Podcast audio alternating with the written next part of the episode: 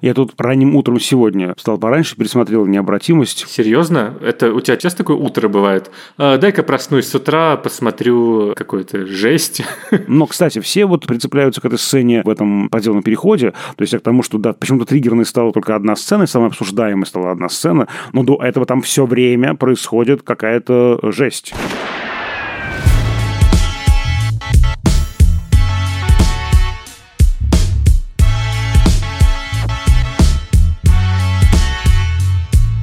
Всем привет! Это подкаст «Кинопоиска. Крупным планом».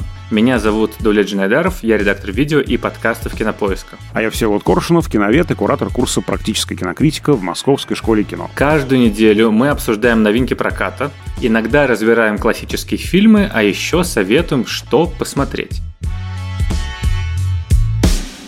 Я каждый раз так начинаю. Сегодня у нас необычный выпуск, потому что у нас обычных, конечно, не бывает, но, правда, мы скорее привыкли разбирать какой-то конкретный фильм, но сегодня у нас, конечно, есть повод в виде отдельного кинопроизведения, но показалось интересным проанализировать целое явление, точнее, творчество определенного режиссера.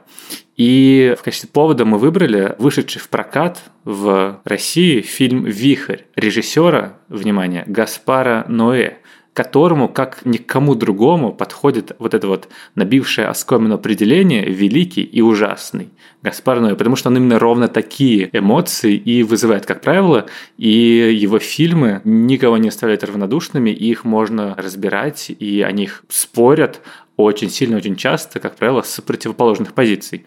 «Вихрь», собственно, вышел 20 октября в прокат, и он повествует о пожилой паре, в которой у и мужа, и у жены, как бы так сформулировать, проблемы со здоровьем. Да-да-да. Очень пожилые, очень больные люди. Он киновед, она психиатр, у него слабое сердце, у нее начинается деменция. И, соответственно, она погружается вот в пучины, можно сказать, безумия и ментально нестабильного состояния, и все хуже и хуже узнает окружающих и, в принципе, ориентируется в времени и пространстве. И у них есть сын взрослый, который пытается как-то им помочь, но не получается, потому что у него тоже свои проблемы. А сын режиссер, занимается монтажом каких-то картин, чужих, снимает документальные фильмы, все время сидит без денег. После развода он там притаскивает своего сына, то есть внука наших, бабушки с дедушкой. Вот, и там очень такие сложные отношения у них у всех. Ну, хватит, Барт. Это чаще порту, порту ли коктейль.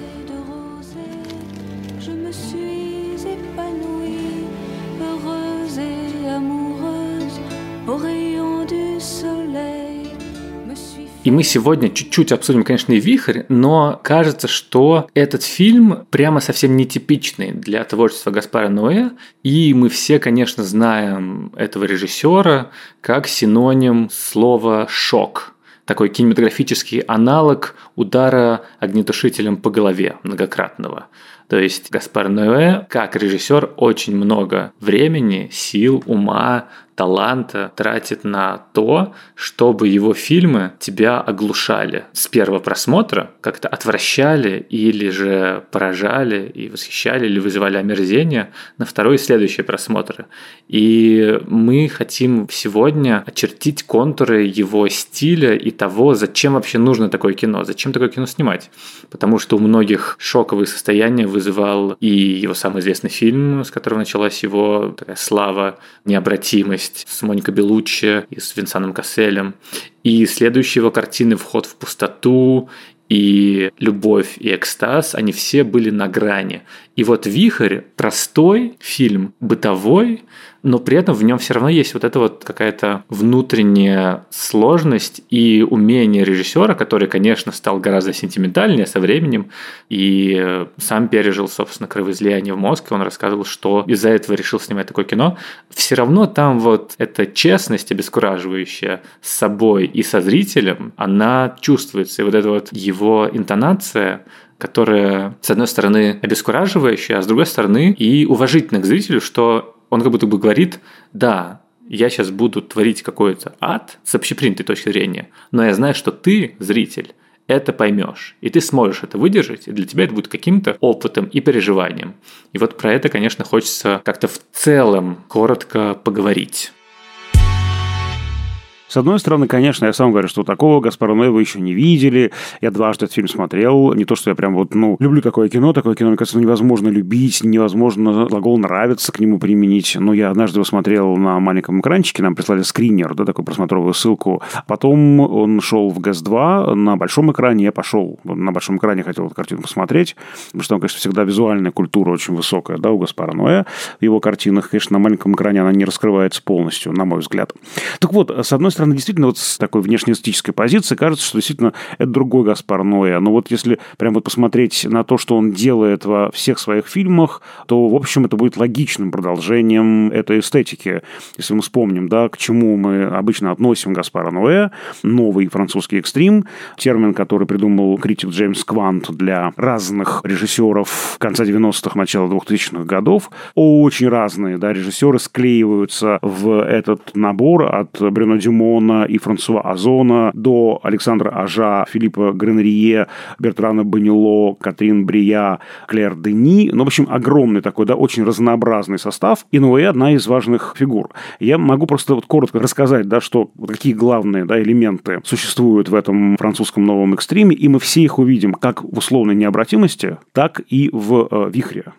Ключевые слова: насилие, телесность, одержимость, психоз, распад социальных связей, распад личности, социальная критика, близость к боди-хоррору, близость к торчу-порн, к этому, опять же, тоже исследованию каких-то экстремальных манипуляций с телом и так далее. Все это, может быть, за исключением откровенной работы с телесностью, есть и в «Вихре», потому что, конечно, это и социальный портрет, и психологический портрет. Я бы выделил, может быть, одну такую линию в творчестве Ноэ, и здесь, наверное, два фильма. Вот в этом смысле они отличаются. Это «Любовь» и «Вихрь», потому что они во многом автобиографические, они очень личные и камерные, и интимные. Вот там много его личных переживаний, и вот здесь в «Вихре», например, это, собственно, и своя болезнь, и свои отношения с родителями, и Альцгеймер, который просто на его глазах мама, буквально заболевала им, Пожалуй, вот это, наверное, даже главное отличие неформальное, а именно вот это. Если взять его такую излюбленную формулу рецепторная избыточность, когда много цвета, звука. Стробоскоп какой-то, очень этого много. Вот то, что прямо бьет по ушам, по глазам. Вот здесь, наверное, этого нет. Но второе, ведь это уравновешивается у него еще очень странными формальными экспериментами. Такой структурной сложностью. А вот тут у нас есть невероятная структурная сложность, потому что почти все кадры фильма, они разделены такой чертой. Это полиэкран. Сплитскрин. У нас вот буквально две половинки кадра. И тут еще есть одна очень такая неприятная вещь, тоже бьющая по глазам. Он никогда нормально кадры эти не склеивает. Он каждый кадр дает через черную проклейку. Вот немножко черного фона. Вот это образ границы между персонажами в фильме, она есть и внутри кадра, вот это жесткий барьер между половинками кадра, но она есть еще и между кадрами в виде этого черного фона, который буквально их разбивает. Эти кадры он во всех смыслах не склеивает, а расклеивает. Вот такой принцип расклейки фильма. Это как в 20-х годах Всеволод Пудовкин говорил, что у нас должна быть склейка, не последовательное движение, а нужно... Ладно, не буду, я, конечно, тут два разных принципа монтажа, Но мне стало интересно сразу. Тебе стало интересно, да? В смысле, что у Всеволода Пудовкина это разворачивание последовательности кадров как истории, а у Эйзенштейна это борьба между отдельными кадрами, из которых высекается новое значение. И вы не ждали, а между тем я помянул советский авангард. Да. Я же тебе про это рассказывал давно уже. Да, и с тех пор я и полюбил Эйзенштейна. Я помню, давным-давно мне Даулет рассказывает какого-то дяденьку Эйзенштейна. Думаю, надо посмотреть, и как я полюбил его. Думаю, господи. Обращайтесь, да. Короче, я уже сказал, что фильм 2 раза смотрел, и меня он заворожил. Это невозможно смотреть, просто невозможно. Это очень тяжело. Но мне интересно, как тебе он. Я потому и, если честно, был удивлен, когда все говорили, это новый Ноэ, он неожиданно нежный, он неожиданно сентиментальный. Вы совсем, что ли, вы фильм вообще смотрели? Это очень жесткий рассказ про старость, про умирание, что интересно для режиссера, которому еще нет 60, вроде как должен быть пик какой-то, а он уже об этом задумывается. И в смысле какого-то такого эффекта, простоты, которая тебя выбивает, Он чуть-чуть отличается и от «Любви» Михаэля Ханеке, тоже еще недавнее высказывание про смерть и любовь, и пожилую пару. Да, там, где играют Жан-Луи Трентиньян и Эммануэль Рива, такие патриарх и матриарх французского кино, связанные с французской новой волной, естественно.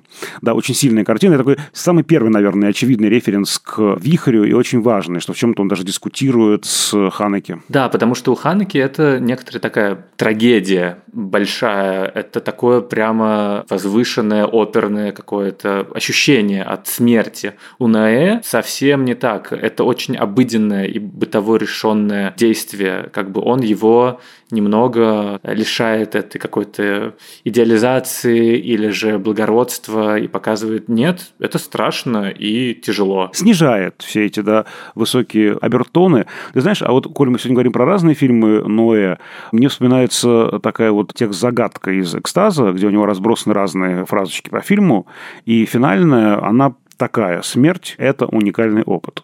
Смерть как часть жизни. Ну, обыденным это назвать нельзя, но то, что входит вот в состав событий обыденной жизни. Он так к этому относится. Поэтому он такой камерный, такой реалистичный, может быть, даже натуралистичный в каких-то моментах.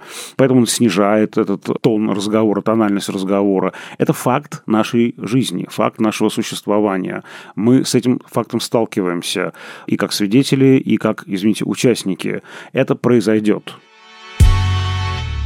И в смысле честности, конечно, Ноэ здесь не изменяет себе, и на сюжетном уровне, на самом деле, частички нежности, которые уловили кинокритики в его фильме, они были и в других, на самом деле, тоже картинах, и тот же самый, не знаю, жуткий фильм «Необратимость», с которого началась, не знаю, не любовь, увлечение Ноэ в России, например. И что же там про нежность-то, мне интересно? Да, ну в смысле, там же есть противопоставление, там, если бы только мрак был в этом фильме, то он бы так не сработал. В нем, ну, есть вот эта вот сцена, где Кассель с Моникой Беллуччи голые 10 минут болтают, и в этом есть какая-то такая обнаженность и, ну, собственно, телесность, и отсутствие границ между двумя любящими людьми.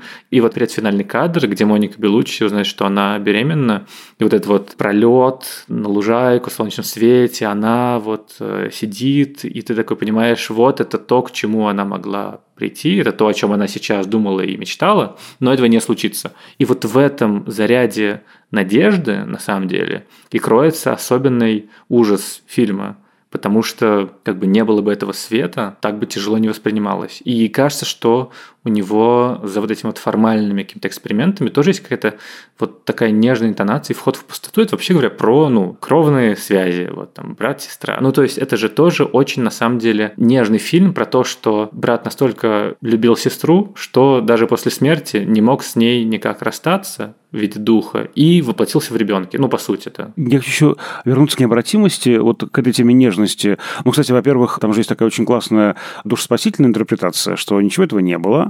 И кадр финальный, который как бы первый в нашей логической последовательности, где она на лужайке, и она вроде бы, да, такая уже, значит, с большим животиком. Это единственный кадр реальности в этом фильме. Все остальное – это тот сон, который ей приснился. Она же там рассказывает про этот сон. Возможно, это сон во сне. Вот все это как бы ей привиделось. Она забеременела, и вот в какой-то из дней ей приснился этот жуткий сон про подземный переход и всякое такое. Ну, ладно, я не очень разделяю эту позицию, но просто она интересная. А вот нежности, там же есть целый персонаж, который эту нежность олицетворяет, и мне кажется, это не Кассель, это как раз вот Пьер, да, второй персонаж, который по-настоящему любит, мне кажется, героиню Беллуччи, и там даже вот этот вот странный такой неловкий очень разговор про секс в метро, он же ровно про это. Она же ему, наконец, говорит, выпаливает, что ты слишком думаешь о партнерше, то есть обо мне. Ты слишком заботишься о том, хорошо ли мне. Знаешь, что ты слишком много думаешь об удовольствии женщины. В этом все дело. Тебе нужно расслабиться. Ты альтруист. Ты расслабляешься. Да. Ты расслабляешься и думаешь только о себе. Так гораздо лучше. Но это эгоистично. Нет, нет, так лучше, потому что иначе ты зажимаешься. Ты думаешь о женщине, и это хорошо. Ты думаешь о женщине, и ты зажимаешься. Верно. Ну да, ты зажимаешься, потому что думаешь о женщине. женщине. А ведь иногда оргазм женщины зависит от оргазма мужчины. И это вот такой очень странный, неловкий разговор, но про какую-то невероятную любовь для меня, во всяком случае. И этот Пьер почти всегда демонстрирует как раз то, что ему-то она очень нужна. Он-то не позволит себе обидеть ее, танцевать с другими или даже, приставать к другим, как это делает персонаж Касселя, Маркос. Вот. И, собственно, эта ярость, которую он убивает огнетушителем этого насильника, она тоже показывает парадоксальным образом его невероятную любовь и нежность по отношению к героине Беллуччи, которая его бросила. Это был день, когда они наконец-то встретились, он нашел повод, легитимный повод ее повидать. И вот чем это все закончилось. Вот. Там очень, мне кажется, много про эту нежность, действительно. Или любовь. Я, между прочим, очень люблю фильм «Любовь», который вообще дикий. Интересно. Да, это вообще, простите, формально фильм порнографический. Запрещенный в России был к прокату. Но его можно посмотреть на Кинопоиске, между прочим. Я помню, что мы в рамках некого фестиваля показывали его в 3D, между прочим, и обсуждали его, и это удивительный опыт, потому что, извините, формально фильм начинается прямо, дико и невероятно. Мы видим, как двое людей занимаются неимитированным сексом. То есть это, очевидно, неимитированный секс, актер и актриса, и они пожалуйста, этим занимаются. И я только смотрю, хорошо, смотрю. И снова смотрю. И вновь еще смотрю, а ничего не происходит. И Ноэ говорит, окей, Коршунов или кто-то еще, посмотрел, полыбился, погыгыкал, а теперь смотри сквозь кадр. Смотри, что я тебе на самом деле хочу рассказать. Это потрясающая история про потерю, про чувство утраты, про чувство ошибки. Еще одна очень важная, мне кажется, тема Ноэ. Та самая необратимость времени. Точки выбора, которые ты совершаешь, или тебя по инерции несет куда-то, и ты не можешь вернуться, ты не можешь исправить эту ошибку. Очень сложно это сделать. Фактически во всех фильмах это есть, эта тема. Тема заданности каких-то событий и необратимости решений. Эта девушка Электра, которую он потерял по глупости, оказалась главной любовью его жизни, главным событием его жизни. И эта скандальная, порнографическая составляющая, это лишь оболочка, за которой скрывается очень, такое прямо нежное повествование о том, кем она была для него. И такая, конечно, очень мощная драма раскаяния. И никакой, ни в коем случае не порнографический фильм. Это все оболочка, это все повод, мне кажется, еще договориться с аудиторией. Ребята, если вас это смущает, окей, уходите с сеанса, я не обижаюсь, приходите ко мне в следующий раз, когда у вас будет другое настроение, когда вы будете в состоянии пойти со мной дальше. Это такой договор с аудиторией. Тамбур при входе в фильм. Можно уйти. На всех фильмах Ноэ люди обычно уходят на необратимости, на экстазе. В первой половине фильма что-то такое происходит, что они все начинают уходить. И мне кажется, это нормально. Это такой способ коммуникации со зрителем. То есть ушли те, кого это возмущает, остались те, кто готов, и начинается какой-то серьезный разговор. В этом же и заключается искусство, вообще говоря, что ты какие-то простые, возможно, формулы, иногда неочевидные какие-то понятия, феномены, рассказываешь через метафоры так, чтобы зрителю пришлось проделать некоторую работу, или же он получил удовольствие от каких-то посторонних вещей и одновременно через них воспринял какой-то посыл. И здесь у него же абсолютно эта стратегия. Он, во-первых, закрывается провокацией, закрывается содержанием каким-то диким, а во-вторых, закрывается формальным решением, которое у него постоянно игры постмодернистские. То есть это же такое высшее проявление постмодернизма. Это Умберто Эко описывал постмодернизм, что мужчина не может просто сказать женщине, что «я тебя люблю», потому что это как-то пошло. Он должен сказать, как говорил поэт, «я тебя люблю». То есть и тогда об этом уже можно разговаривать. И у Ноэ тоже есть это формальные заслоны от зрителей, через которые прослеживаются понятные очень слова. И в необратимости это очевидным образом реверсивная структура, которую он задом наперед разворачивает, и причем как внутри этих кусков они чаще всего одним кадром сняты. Собственно, «Вихрь», тут полиэкран, «Вход в пустоту» — это вообще какое-то буйство невероятное. Да, буквально все, да. Да, причем субъективная камера, которая настоящая субъективная камера, то есть там моргает у тебя человек. Мы внутри черепной коробки персонажа в самом буквальном смысле этого слова. Да, и те, кто успеют не офигеть от сцены секса, с точки зрения плода, изнутри те, возможно, что-то и поймут. А кто-то останется просто на уровне «нифига себе, чего нам только что показали», и это нормально, потому что формальная сторона кино сама по себе – это уже круто и здорово, когда какие-то новые эксперименты. И в этом смысле, кстати, мне кажется, что еще один фильм Ноэ, и крутой формальный ход — это когда он перевыпустил «Необратимость». Точнее, он перемонтировал ее. В другом порядке, да? В нормальном порядке. И это, на самом деле, очень крутой ход, потому что это, на самом деле, формально, типа, другой фильм, но по уровню того, как он на тебя воздействует, это абсолютно тот же фильм. Потому что любой человек, который пойдет на «Необратимость» инверсивную, новую, он в курсе, что там будет. Он в курсе, что тебя ждет в середине. И точно так же, как люди, которые когда-то в Каннах, офигевая, смотрели в первый раз эту сцену в переходе, и дальше они досматривали, что в начале, то сейчас они точно так же будут смотреть, что в начале происходит, зная, что будет в середине. Ну и дальше это придет к какому-то финалу. И это, конечно, крутой именно режиссерский ход. А у нас как раз есть небольшое интервью с самим Гаспаром Ноэ про его новый фильм «Вихрь», в котором он рассказывает кое-что и про смыслы, и про опыт. Интервью взял Михаил Моркин, текстовая часть есть в медиа «Кинопоиска». Почитайте, но сейчас можно и послушать, как говорит Гаспар Ноэ. О деменции снимают не так уж много фильмов. Я удивлен, что у этой проблемы почти нет репрезентации на экране. Почти в каждой семье есть истории вроде той, что я рассказываю в своем фильме. Это табуированная тема. Люди не хотят думать об этих проблемах до того, как сами не сталкиваются с ними. Но я хотел снять кино, которое было бы похоже на документалку. Я хотел не только рассказать, какой сложной становится жизнь, но и показать некую душевность, которая возникает в такой тяжелой ситуации. Я сразу же подумал о Франсуазе, потому что обожал фильм Жанна Исташа «Мамочка и шлюха», в котором она снялась почти 40 лет назад. Это лучшая актерская игра во французском кино 70-х. Она моя любимая французская актриса в своем поколении. Пожалуй, режиссеры не раскрыли ее потенциал полностью. А Дарио я знаю уже 30 лет. В жизни он очень смешной. И по его видеоинтервью я видел, каким харизматичным он становится в кадре. Я сразу понял, что он идеально подойдет на эту роль. К тому же, он хорошо говорит по-французски. И мне не пришлось учить его словам.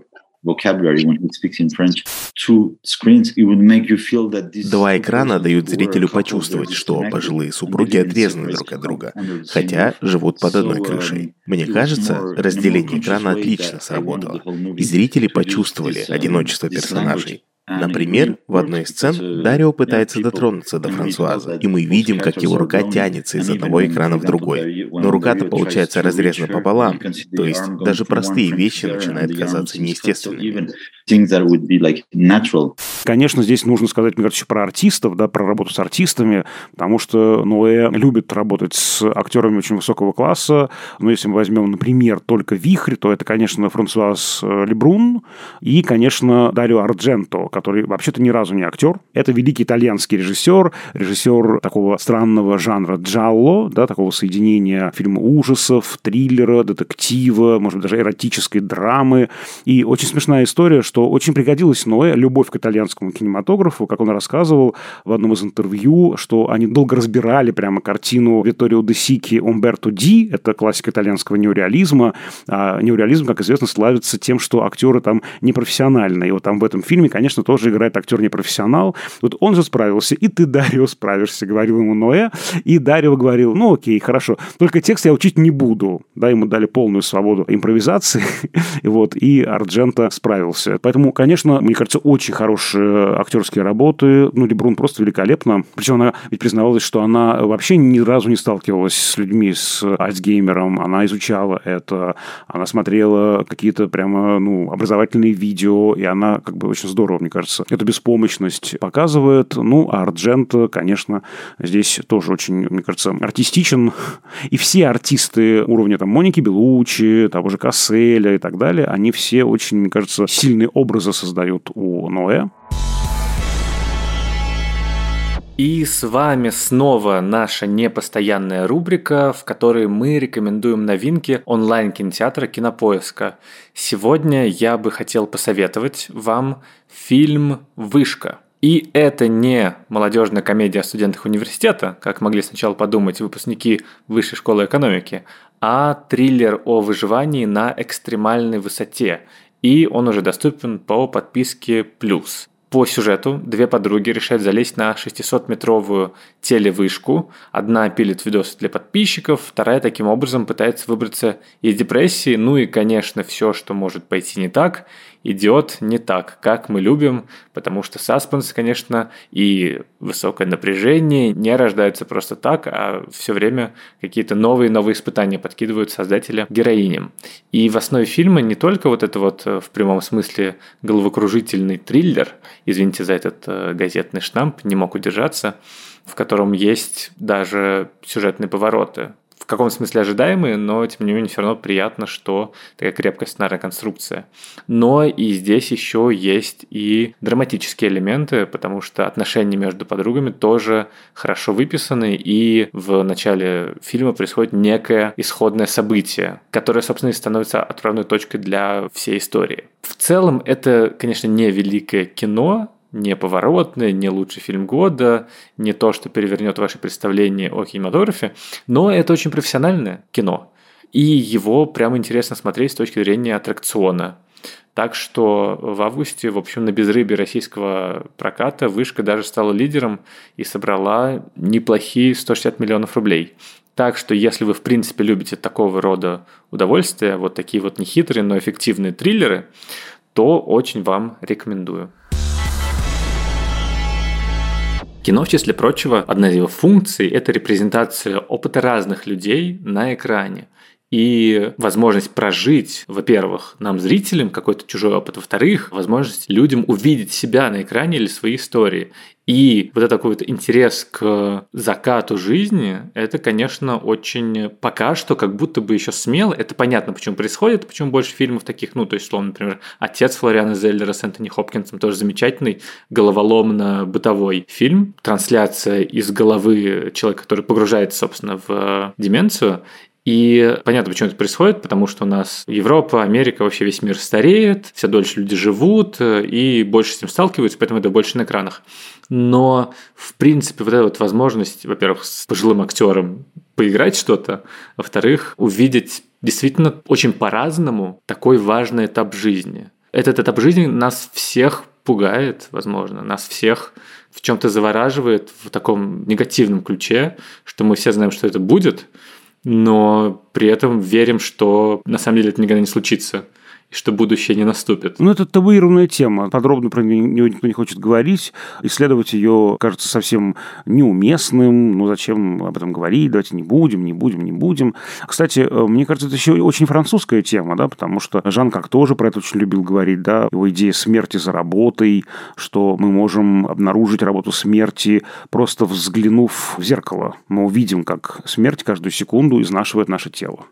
Это интересно, что вот эта тема действительно, она как-то репрессируется культурой, и понятно, почему мы ее боимся. И как раз это очень бесстрашный акт, да, снять эту картину. Тем более, что действительно это было еще же время, когда смерть ходила вокруг, я имею в виду пандемию. Причем, мне кажется, еще артист очень бесстрашный. Кстати, я про это не сказал, ведь там же еще с титрами интересно, что он в самом начале дает их год рождения, свой год рождения, а потом дает и их год смерти. Мы понимаем, что это не артисты, а персонажи, но все-таки, мне кажется, пожилому человеку, ну, наверное, как-то непросто с такой, да, конструкцией сталкиваться, и это, конечно, тоже бесстрашие такое в каком-то смысле. Смерть – это факт нашей жизни, к которому нужно готовиться, и, на мой взгляд, одна из задач культуры, в том числе и работа с этим страхом смерти. Извините, если есть такая точка зрения, что культура, цивилизация человеческая рождаются из страха смерти вообще. Да? Страх смерти есть толчок осознания человеком собственной конечности, есть толчок к развитию цивилизации, развитию культуры. То, конечно, эту тему нужно исследовать, какой бы болезненной она ни казалась. Осознание конечности нашего подкаста, каждого выпуска, оно делает острее переживание каждой секундочки нашего разговора, Всеволод. Всеволод плачет.